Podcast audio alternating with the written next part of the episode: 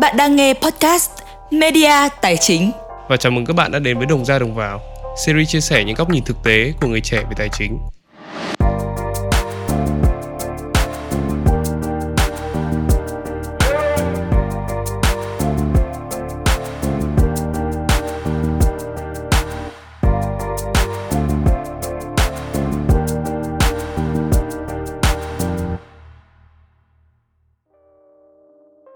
Tin báo, Chủ tịch FLC bị bắt vì thao túng chứng khoán.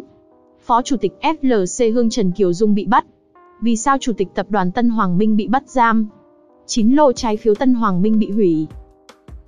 Đó hẳn là một vài trong số rất nhiều thông tin nóng sốt làm rung lắc thị trường tài chính trong thời gian qua. Và nếu nhìn sang thị trường chứng khoán khoảng một tuần trở lại đây, thì thị trường này ngập chìm trong sắc đỏ.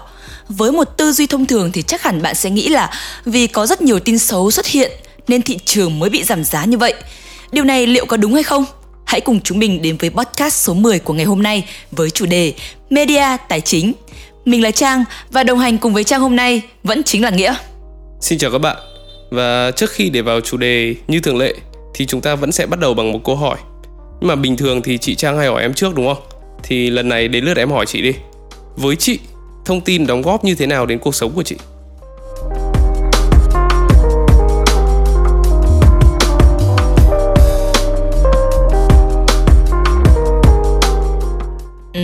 Câu hỏi thú vị đấy. Với chị, thông tin chính là nguồn thức ăn. Mỗi buổi sáng thức dậy thì chỉ cần nhấc điện thoại lên là chúng ta đã được ngậm ngụa trong tin tức rồi. Đơn cử như là Zalo báo hôm nay thời tiết thế nào, hôm nay là ngày bao nhiêu. Rồi khi lướt Facebook chẳng hạn thì không cần phải nói nhiều. Thượng vàng hạ cám từ tin chính trị, tin showbiz, rồi các tin nhảm nhí cũng xuất hiện dày đặc trên mạng xã hội.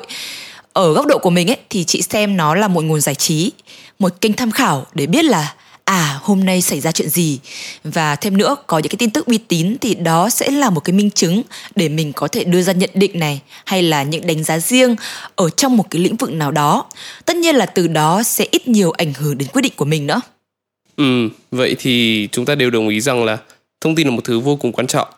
Và em nghĩ rằng cũng có rất nhiều người như chị và em đều đưa ra các quyết định dựa trên thông tin mà mình có. Thì quay lại với chủ đề ngày hôm nay, chúng ta sẽ nói về thị trường tài chính thì bản chất thị trường tài chính chỉ là một công cụ và để vận hành được nó thì chắc chắn là cần phải có con người. Vậy nên em có thể mạnh dạn dùng phép so sánh là thị trường này cũng giống như một con người vậy. Cũng có đầu, cũng có tóc, có tay, có chân và cũng có suy nghĩ riêng. Mọi suy nghĩ, hoạt động hay quyết định của con người đều được phản ánh trực tiếp vào thị trường tài chính. Do đó là những thông tin xuất hiện mà liên quan đến thị trường tài chính ấy, thì chắc chắn sẽ có sự ảnh hưởng theo hướng tích cực hoặc là tiêu cực. Nghĩa đang muốn nói đến việc là những thông tin mà chúng ta theo dõi hàng ngày, đặc biệt là về lĩnh vực kinh tế tài chính, cũng sẽ có tác động tốt hoặc là xấu đến với thị trường chứng khoán đúng không? Thường thì khi mà mọi người mời đến với thị trường đầu tư ấy, thì thứ mà họ tiếp cận được dễ nhất chính là tin tức.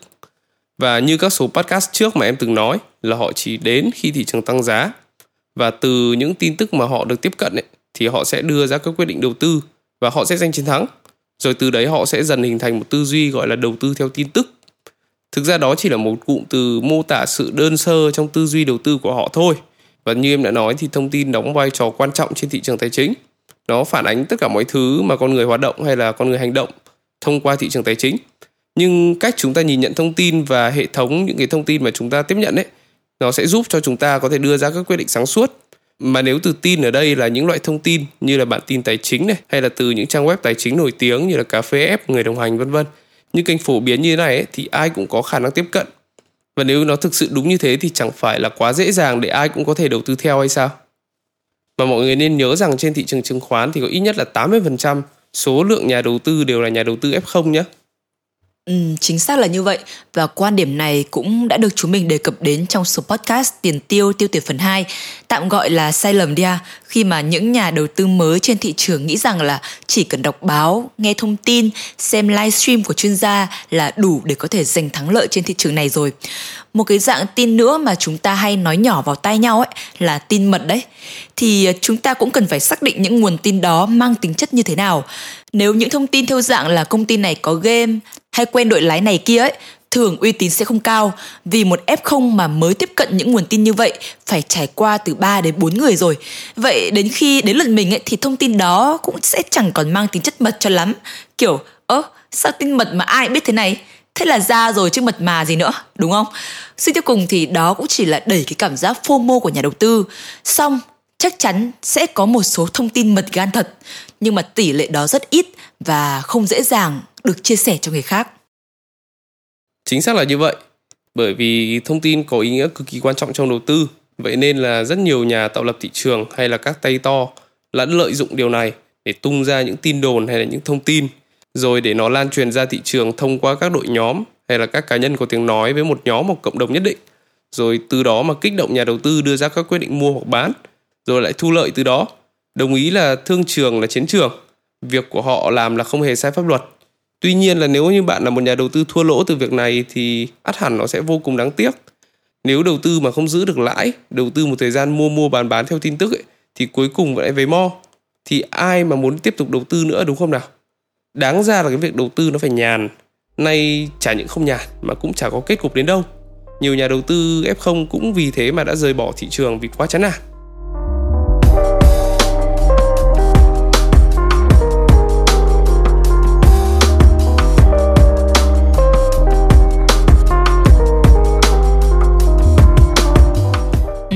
Chị hiểu điều em nói. Vậy để có thể bảo vệ mình, giúp mình mẫn cảm được cái những tin tức trên báo chí, thì theo em em hay dùng những cách nào? Trước hết là mọi người phải hiểu được cái từ tin ở đây nó là gì cái đã. Nó không chỉ mang cái ý nghĩa là những tin tức tức là những thông tin mà được đưa ra bởi những đơn vị truyền thông, mà nó còn mang ý nghĩa là thông tin, là những thứ mà bạn phải tự tìm hiểu ra được. Ví dụ, việc anh quyết bị bắt là tin tức nhưng việc công ty anh quyết làm ăn có lỗ hay lãi lại là thông tin. Tại sao lại như thế? Bởi vì là nếu anh quyết bị bắt thì phải có những cơ quan có thẩm quyền công bố. Phải đến khi các chuyện đó xảy ra thì các đơn vị mới có thứ để cung cấp đến cho mọi người. Còn việc công ty anh quyết làm ăn có lãi hay không ấy, thì bạn hoàn toàn có thể biết được thông qua một chút tìm hiểu. Nếu bạn tìm hiểu về báo cáo tài chính của FLC và biết cách đọc một bản báo cáo tài chính ấy, thì bạn thừa biết công ty của anh nợ đầm đìa như thế nào và thực tế công ty anh có tăng trưởng lợi nhuận hay không hoặc là bạn quen một ai đó ở trong công ty thuộc bộ phận mà bạn có thể biết được những thông tin về sức khỏe tài chính của công ty và cho bạn biết những thông tin đó. Kể cả sau này những thông tin công ty làm ăn lãi lỗ thế nào, sau một thời gian thì cũng công bố, thì lúc đấy thông tin này đã trở thành tin tức mất rồi. Vì ai cũng có thể thấy được điều đó. Mà nếu ai cũng thấy được tin tức đó thì hầu như không còn nhiều giá trị nữa. Tin tức nó sẽ chỉ ảnh hưởng trong ngắn hạn, còn thông tin mới là cái thứ quyết định mọi thứ ở trong dài hạn. Uh-huh tin tức sẽ chỉ ảnh hưởng trong ngắn hạn, còn thông tin mới là thứ quyết định mọi thứ trong dài hạn. Khá là tâm đắc với cái ý kiến này. Nếu như vậy thì chắc chắn phải có một cái cách nào đó giống như là một cái phễu để lọc xem thông tin này thuộc loại nào, mức độ tin tưởng bao nhiêu phần trăm chẳng hạn. Ví dụ như chị đi thì chị sẽ coi báo cáo tài chính là một cái thư ký online, giúp mình theo dõi được tất cả những cái khoản nợ, khoản thu chi của một doanh nghiệp nào đó từ đó thì nó sẽ là cơ sở để mình đánh giá tình hình hoạt động của doanh nghiệp đó có tốt hay không có tiềm năng hay không hay là có đáng để đầu tư hay không Ừ, càng đấy, dạo này nghiên cứu phết. Ơ chuyện. Nhưng mà trước hết ấy, em muốn nhấn mạnh rằng là để phân loại được các loại tin tức hay là thông tin thì mình cần phải có tư duy. Mà muốn có được tư duy thì chúng ta phải có kiến thức trước tiên. Như trước đây em đã từng nói, việc đầu tư là một việc vừa khó mà vừa dễ. Dễ bởi vì để có thể đầu tư được ấy thì bạn cần phải có một tư duy để hệ thống những thông tin hay tin tức mà bạn tiếp nhận, rồi từ đó đưa ra cho bản thân những quyết định đầu tư. Những kiến thức ở đây sẽ là những kiến thức hơi mang tính chuyên môn một chút Cụ thể là cách đọc báo cáo tài chính và tìm hiểu về ngành nghề mà bạn đầu tư. Như chị cũng vừa chia sẻ thì em sẽ lấy thêm một ví dụ cụ thể như thế này. Bạn đầu tư vào công ty Hòa Phát thì công ty này làm ăn lãi hay lỗ đều thể hiện trong báo cáo tài chính. Hay là có thông tin họ mở một nhà máy mới chẳng hạn. Thì để biết được nhà máy này đã đưa vào hoạt động hay chưa, thì thường chúng ta sẽ xem thông qua mục tài sản dở dang dài hạn. Nếu ở mục này con số lớn, thì nhà máy chắc chắn là chưa xong. Nếu mà nó ít, thì tức là đã hoàn thiện và đưa vào hoạt động và một doanh nghiệp để có thể tăng thêm doanh thu, tức là tăng thêm năng suất mà tăng thêm năng suất thì cần phải mở thêm nhà máy mới như vậy là chúng ta đã có thêm thông tin để đánh giá là doanh nghiệp trong tương lai có khả năng thu được lợi nhuận cao hơn nhờ nhà máy mới còn chuyện hiểu biết về ngành ấy, thì đơn giản là khi bạn đi đầu tư cũng chính là hình thức bạn cho tiền của bạn đi làm thay cho mình dĩ nhiên là không phải sau đó mình há miệng chờ tiền rơi các bạn hiểu ý mình đúng không mà muốn tiền của mình biết cách làm ấy thì trước hết phải để nó biết việc mà làm cái đã ví dụ vẫn là công ty Hòa Phát, họ làm trong ngành thép thì thời gian để ra được một sản phẩm chính của họ là thép cần đến 3 tháng. Và nếu trong thời gian đó mà giá của nguyên liệu để làm ra thép là quặng mà tăng giá ấy, thì đến thời điểm mà thép đã thành phẩm thì các công ty bán thép họ được quyền bán với giá tăng thêm của nguyên vật liệu. Tức là khi bắt đầu chị làm thép đi thì giá thép là 10, quặng là 5. Hết 3 tháng làm thép thì ở thời điểm đó giá quặng đã tăng lên 10. Thì giá thép bây giờ họ sẽ bán với giá là 15 bởi vì giá quặng đã tăng thêm 5. Nếu bạn hiểu điều này thì bạn sẽ hiểu vì sao giá quặng tăng hay giảm sẽ ảnh hưởng như thế nào đến ngành thép. Ừ, Trang bổ sung thêm một chút về điều này ấy. Quay trở lại năm 2021 thì à, chúng ta hay nhận được cái tin là ngành ngân hàng có tỷ lệ nợ xấu cao kỷ lục. Nhưng mà nếu ai không hiểu từ nợ xấu thì lại nghĩ đơn giản là những khoản nợ không thể trả, có thể gây thất thoát cho ngân hàng. Song thực tế nếu bạn hiểu về ngành này, bạn sẽ hiểu là nợ xấu ở đây có nghĩa là tỷ lệ tiền trích ra để xử lý rủi ro khi cho vay. Khoản này thì sẽ do ngân hàng tự quyết thông qua việc định giá tài sản thế chấp khi cho vay và họ hoàn toàn có thể tăng hay giảm tùy thích. Vậy nên đây là một cách để các ngân hàng giấu lãi trong ngoặc kép nhé. Họ có thể tăng giảm tỷ lệ này và từ đó điều chỉnh con số lợi nhuận của họ trên báo cáo tài chính của mình. Việc này trong năm 2021 thì đã có một cái mục đích rất là rõ ràng vì kinh tế xã hội khó khăn này vì Covid, thu nhập người lao động đi xuống. Nếu ngân hàng bão lãi lớn thì chắc chắn sẽ gây ra cái sự tranh cãi trong xã hội. Vậy nên nếu đánh giá là nhiều nợ xấu thì ngân hàng làm ăn không tốt, rõ ràng là quan điểm không đúng. Và nếu bạn nắm giữ cổ phiếu ngân hàng mà bán ra thì có thể đó là một sai lầm vì thực tế ngân hàng đâu có bị lỗ hay làm sao cả họ vẫn lãi mà còn lãi nhiều vì hoạt động chính của họ là cho vay mà hai năm qua nhu cầu vay được coi là rất lớn. Dạo này học hành nghiên cứu kinh thật. Hay ừ thì cũng phải theo thời cuộc thôi.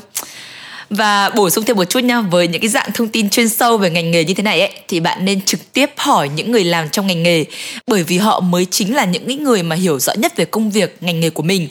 Ở bên cạnh đó thì như chúng mình có chia sẻ bạn cũng có thể tìm hiểu qua các báo cáo phân tích ngành của các công ty chứng khoán cung cấp. Tuy không được như là người trong ngành nói với bạn, nhưng mà phần nào đó giúp bạn có thể khỏa lấp được phần chống thông tin cho chính mình. Trên thực tế thì ờ, để tìm hiểu được những vấn đề như này thì nó cũng không khó đâu.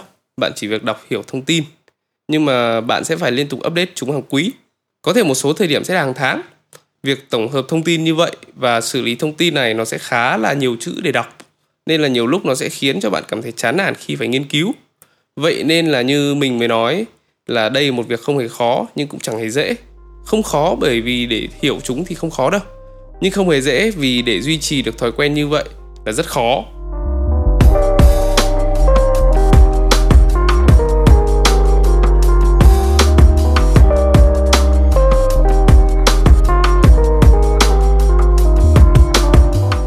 Ok, qua phần chia sẻ vừa rồi chúng ta có thể rút ra được một vài điểm chính như sau. Thông tin sẽ có tác động tích cực lẫn tiêu cực đến với thị trường chứng khoán nói riêng và để tránh bị những cái ảnh hưởng tâm lý trước tin tức thì chúng ta cần phải biết lọc thông tin và hệ thống thông tin đó. Mà muốn lọc được thì bạn cần phải có kiến thức để kiểm chứng xác thực được cái nguồn thông tin đó tác động như thế nào để tránh cái bị tâm lý mua bán theo cảm tính dẫn đến thua lỗ. Và ở đầu podcast khi mà đưa ra một số tin tức về việc là vị lãnh đạo này bị bắt hay là trái phiếu này bị tịch thu ấy thì với cá nhân Trang Trang lại nghĩ rằng đó là những cái tin tức tốt. Bởi việc này sẽ giúp cho thị trường trong sạch hơn tiếp thêm niềm tin cho những nhà đầu tư lớn những cái quỹ đầu tư lớn vào Việt Nam chẳng hạn. Và từ đó giúp thị trường sẽ có một cái nền tảng để leo lên đỉnh mới.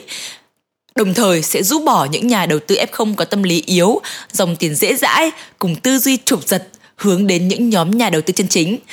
Và Trang nghĩ rằng việc uh, biết cách phân loại thông tin cũng sẽ giúp cho chúng ta không chỉ trong lĩnh vực đầu tư đâu mà cả trong cuộc sống nữa, sẽ giúp cho chúng ta có những quyết định sáng suốt đúng đắn hơn trong tất cả những lĩnh vực.